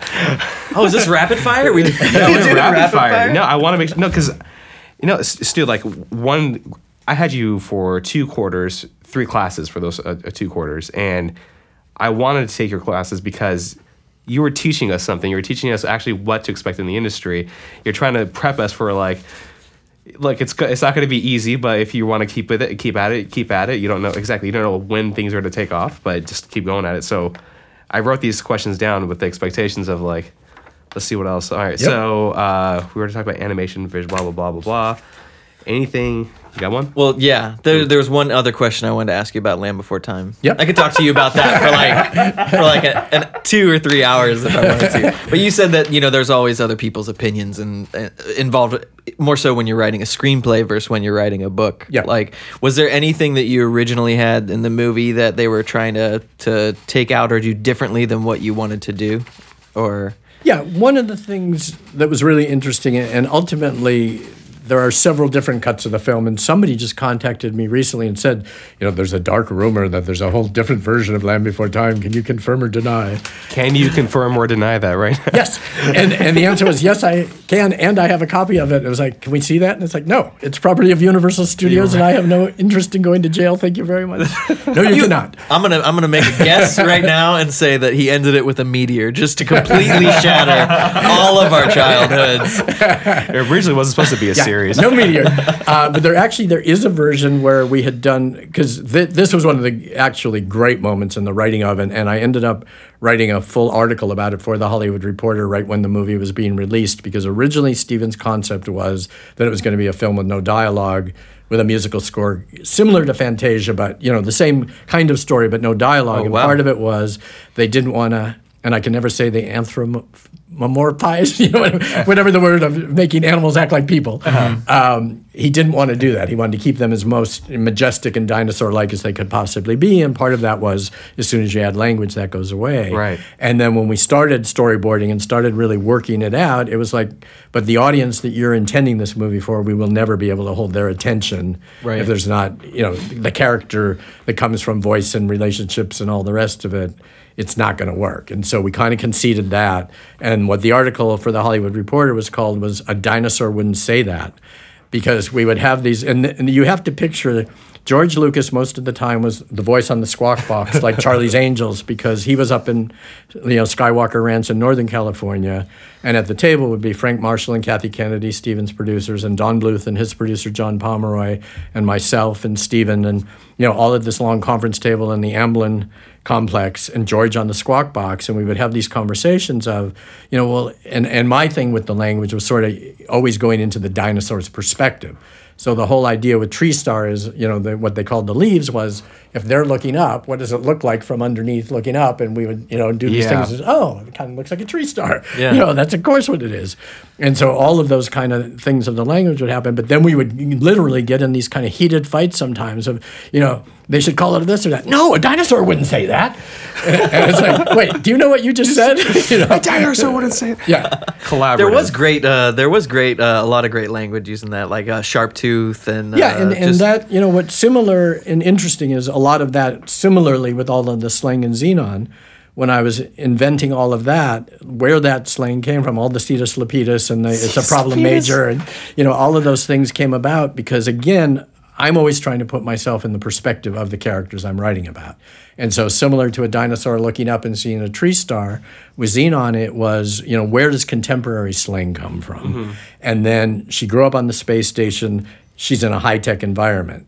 So all of her slang would either be from what she sees out the window of the space station with constellations and the stars and the charting and all of the rest of it, or from tech stuff. And so the whole idea, Cetus is a constellation, so Cetus Lepidus was that. And then, it's a problem major or minor was Ursa Major and Ursa Minor. And, so it was always like, it's got to have some organic component for me to be able to make sense. And one of the fun things about those three movies was just inventing this whole other, slang of the future. All right, so I got to tell you this story. Yeah. I was not anticipating to share this. but Cetus Lepidus, when the first Zenon was airing on Disney, my cousin, she's 5 years younger than me, and I was very involved in her childhood. Like, we're very close. So I would be really into the show. And we were just like, oh, Cetus Lepidus, like, that's such a crazy story. And she was just like, Cetus Lepidus, Cetus Lepidus. Like, she would just be yelling it out all the time. And it turned into this weekend thing where I'd just say it too, right? Just to, like, get her egged on. We kept doing this in front of my older sister, and I don't know what was going on with her that weekend, but she got so irritated from us because we just kept saying, Cetus Lepidus, Cetus Lepidus, Cetus Lepidus. It ended up turning into this big sibling cousins fight type thing. And then at the end of it now, even to this day, my same cousin, we're just like, I don't know, we're like frustrated, like, Cetus Lepidus. Wow. See what you did, Stu? Yeah. No, my favorite related anecdote, Mike, daughter was in high school when the movie came out, and she went to Pally High in the Palisades, and the beach is literally like 3 blocks down. And she said one day after school, a bunch of kids were at the beach, and it was some big football playing jock sitting on the blanket, and somebody kicks in, and he went, Cetus Lepidus, and she went, did you just say Cetus Lepidus? And he went, no. And she goes, you so did. I said, and then she told him that I wrote the movie, and he flipped out. But she said it was like one of the greatest moments of her childhood. This big jock guy going, Cetus Lepidus. Oh, I can imagine you get a lot of hugs from strangers. And the other thing that's hilarious is somebody at BuzzFeed is obsessed with that movie and Smart House. Really? And again, I only know all of this because I'm not on any social media, but my students are constantly sending me, dude, did you see this today? And there's, 10 things that Zenon got right about the future, the Zenon slang. It's just, wow. I would say every 3 or 4 weeks, there's another BuzzFeed thing that's somehow either connected to Zenon or Smart House. I'm trying to make the premise of Smart House happening at my home right now. I'm trying to, Alexa's everywhere. But I need a holographic thing going on. As long as you don't mind the fact she's spying on you. Yeah, of course. Jeff Bezos is definitely looking at my house right now. But the bathrooms at your house are a little bit disconcerting. Hey, bro, I'm getting there. Full service. So I think we should wind down, Justin. Yeah. I think you should ask the question that you normally ask. Sure. Yeah. It's the last one listed on our agenda. Okay, so what has been, for you just as a writer, what's been your favorite part about that profession, and what has been one of the hardest parts for you, or one of the parts that is that you don't quite dig as much as the writing itself? You know what's interesting? I feel again incredibly fortunate that I am a writer who loves to write, and the number of times during my career when I would be in meetings or be with friends, or I was in a writer's poker game for years. And there's so many writers that would always say, it's torture for me. Every single day when I have to sit down, it's absolute torture. It's a means to an end. A lot of my friends were writing so they could eventually direct, which is something I knew I never wanted to do. I don't have a director's eye or temperament, but I really, truly love the act of writing. And there were many days where I always say, and you probably heard this in class, of the best days were when I would sit down at 9:30 and look up and it was 12 o'clock. And it was like, where have I been? Yeah. And just completely and totally lost in the work. And so, the hardest part and the heartbreak part of it is so much of it is completely out of your control. And so, projects that you pour your heart and soul into and don't get made for various reasons. And kind of the first real cherry popping heartbreak was a project that I was so invested in and involved in and passionate about. And Amy Heckerling was attached to direct, and Stuart Kornfeld, who was Mel Brooks and now Ben Stiller's producing partner, was going to produce it. And we loved each other and had so much fun. And when ultimately it fell apart, it was because there was a feud between the head of the studio and our executive producer. And it had nothing to do with the project. It had nothing to do with the material. It was some petty thing that just stopped the whole project from moving forward. Part of the pettiness was they weren't going to give it back to us in turnaround either. It was, screw you, we're keeping it, and you can't make it, and you're done. And kind of learning how to navigate that and learning how to have that, like I said, a lot of yoga, a lot of meditation, a lot of, separate. That stuff was always really hard. And it never got easier in terms of I can do my best work and it doesn't always matter. It's not always enough. And then the other thing about, you know, especially once I had kids and a mortgage and all the rest of it, the freelance life is you never know when you're going to get paid, even when you're supposed to get paid. Oh, yeah. You know, so it was always navigating that. I know Disney owes me $50,000, but they're not paying, and I can't call the college and go, you don't mind, they're not paying me yet. You know, I mean, so that was very stressful. A lot of planning involved in that. Yeah. Yeah. Yeah. And again, you know, I was fairly fortunate that knowing that and realizing that, I was always pretty good with a budget and pretty good with saying, you know, and I think it's one of the reasons both my kids have such a good work ethic, because we were always very upfront about, you know, yes, we were in Hawaii last summer. We can't afford it right now. We're not going. Tough it out, kids. You'll be okay. You know, and just really being very realistic about the vagaries of the freelance life. Right. Mm-hmm. Well, man, thank you so much for coming by. I really appreciate it. It's been a pleasure. This I enjoyed your book. That one, it was that one cigarette. Yeah, available on Amazon. Yeah, everyone, please check it out. Purchase that. Yeah, I Kindle version or hardcover or paperback. Absolutely. It's funny. I quit smoking like 3 weeks before reading that, and you describing in detail a person inhaling that puff of smoke and how satisfying it is. I was in a little bit of agony during those times. I've tortured you again. Huh? It's clearly my job to just torture you. Yeah, in every single thing you do. No, but seriously, thank you so much for coming by and taking the time. Really means a lot to us. Yeah, no, very enjoyable, and appreciate you guys for the great questions.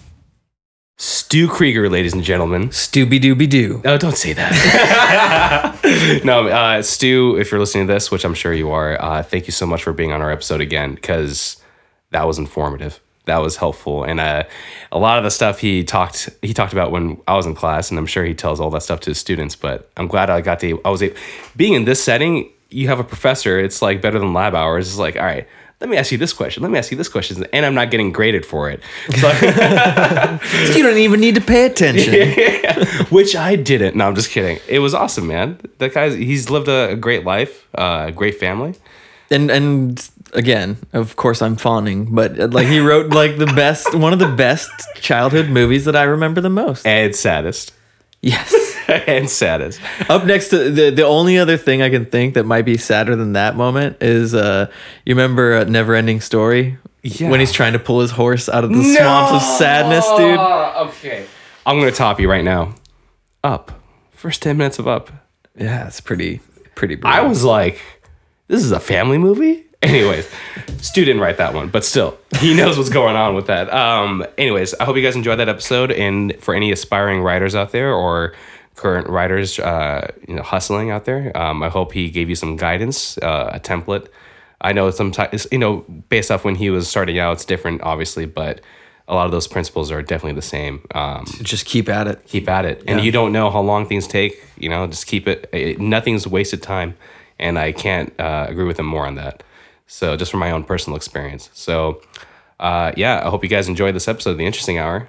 Again, this is brought to you by Core Foundation. And Bad Idea, obviously. Yeah. Those guys are awesome. They let us use their space. So, first of all, Bad Idea. Check them out, Bad Idea Films. There's some of their movies on Netflix. So go take a look at that. And also, obviously, Core Foundation. Core Foundation is a multimedia nonprofit. Check us out at cor-foundation.org. Take care, guys. Until next week.